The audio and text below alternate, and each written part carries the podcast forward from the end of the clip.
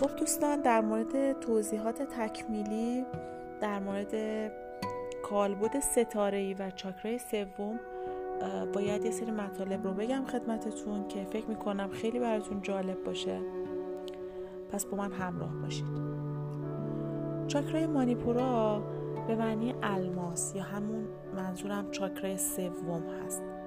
مرکز کل عواطف هست احساسات و هیجانات. ما دائما در حال سرکوب احساسات خود تو مانیپورا هستیم. خیلی وقتا هستش که می‌خوایم گریه کنیم گریه نمی کنیم می‌خوایم بخندیم نمیخندیم. می‌خوایم عصبانیت و خشممون رو نشون بدیم و این کار رو انجام نمیدیم. به همین دلیل به این کالبد ضربه می‌زنیم و آسیبی که به چاکرای سوممون وارد میشه در اثر سرکوب کردن احساسات هستش.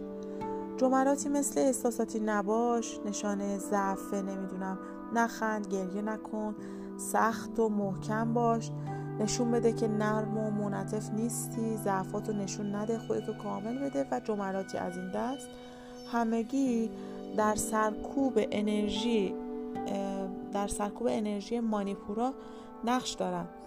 آزاد کردن احساسات در جهت آزاد کردن و جریان انرژی تو مانیپورا موثره. هر وقت احساس کردی می‌خوای بخندی پس بخند. اگه گریه خواستی بکنی گریه کن. ابراز کردن رو یاد بگیر. حالا توی ادامه دوره براتون توضیح میدم که چطوری این کارها رو انجام بدیم. بیشتر احساس و لمس کن.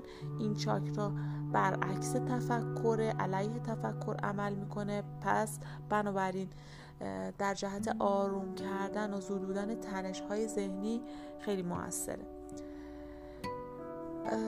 این چاکرا دو تا امکان داره. یعنی چی؟ یعنی یه بود شک تردید و تفکر و بود دیگه اعتماده. اگه تردیدها سرکوب بشن نمی‌تونیم به اعتماد دست پیدا کنیم.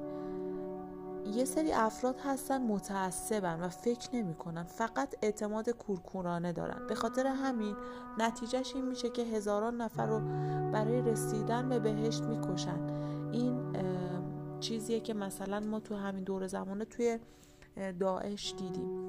در عین حال یه سری افراد هستن که بیش از حد فکر می‌کنن و همیشه مردد هستن و دچار بی تصمیم میشن.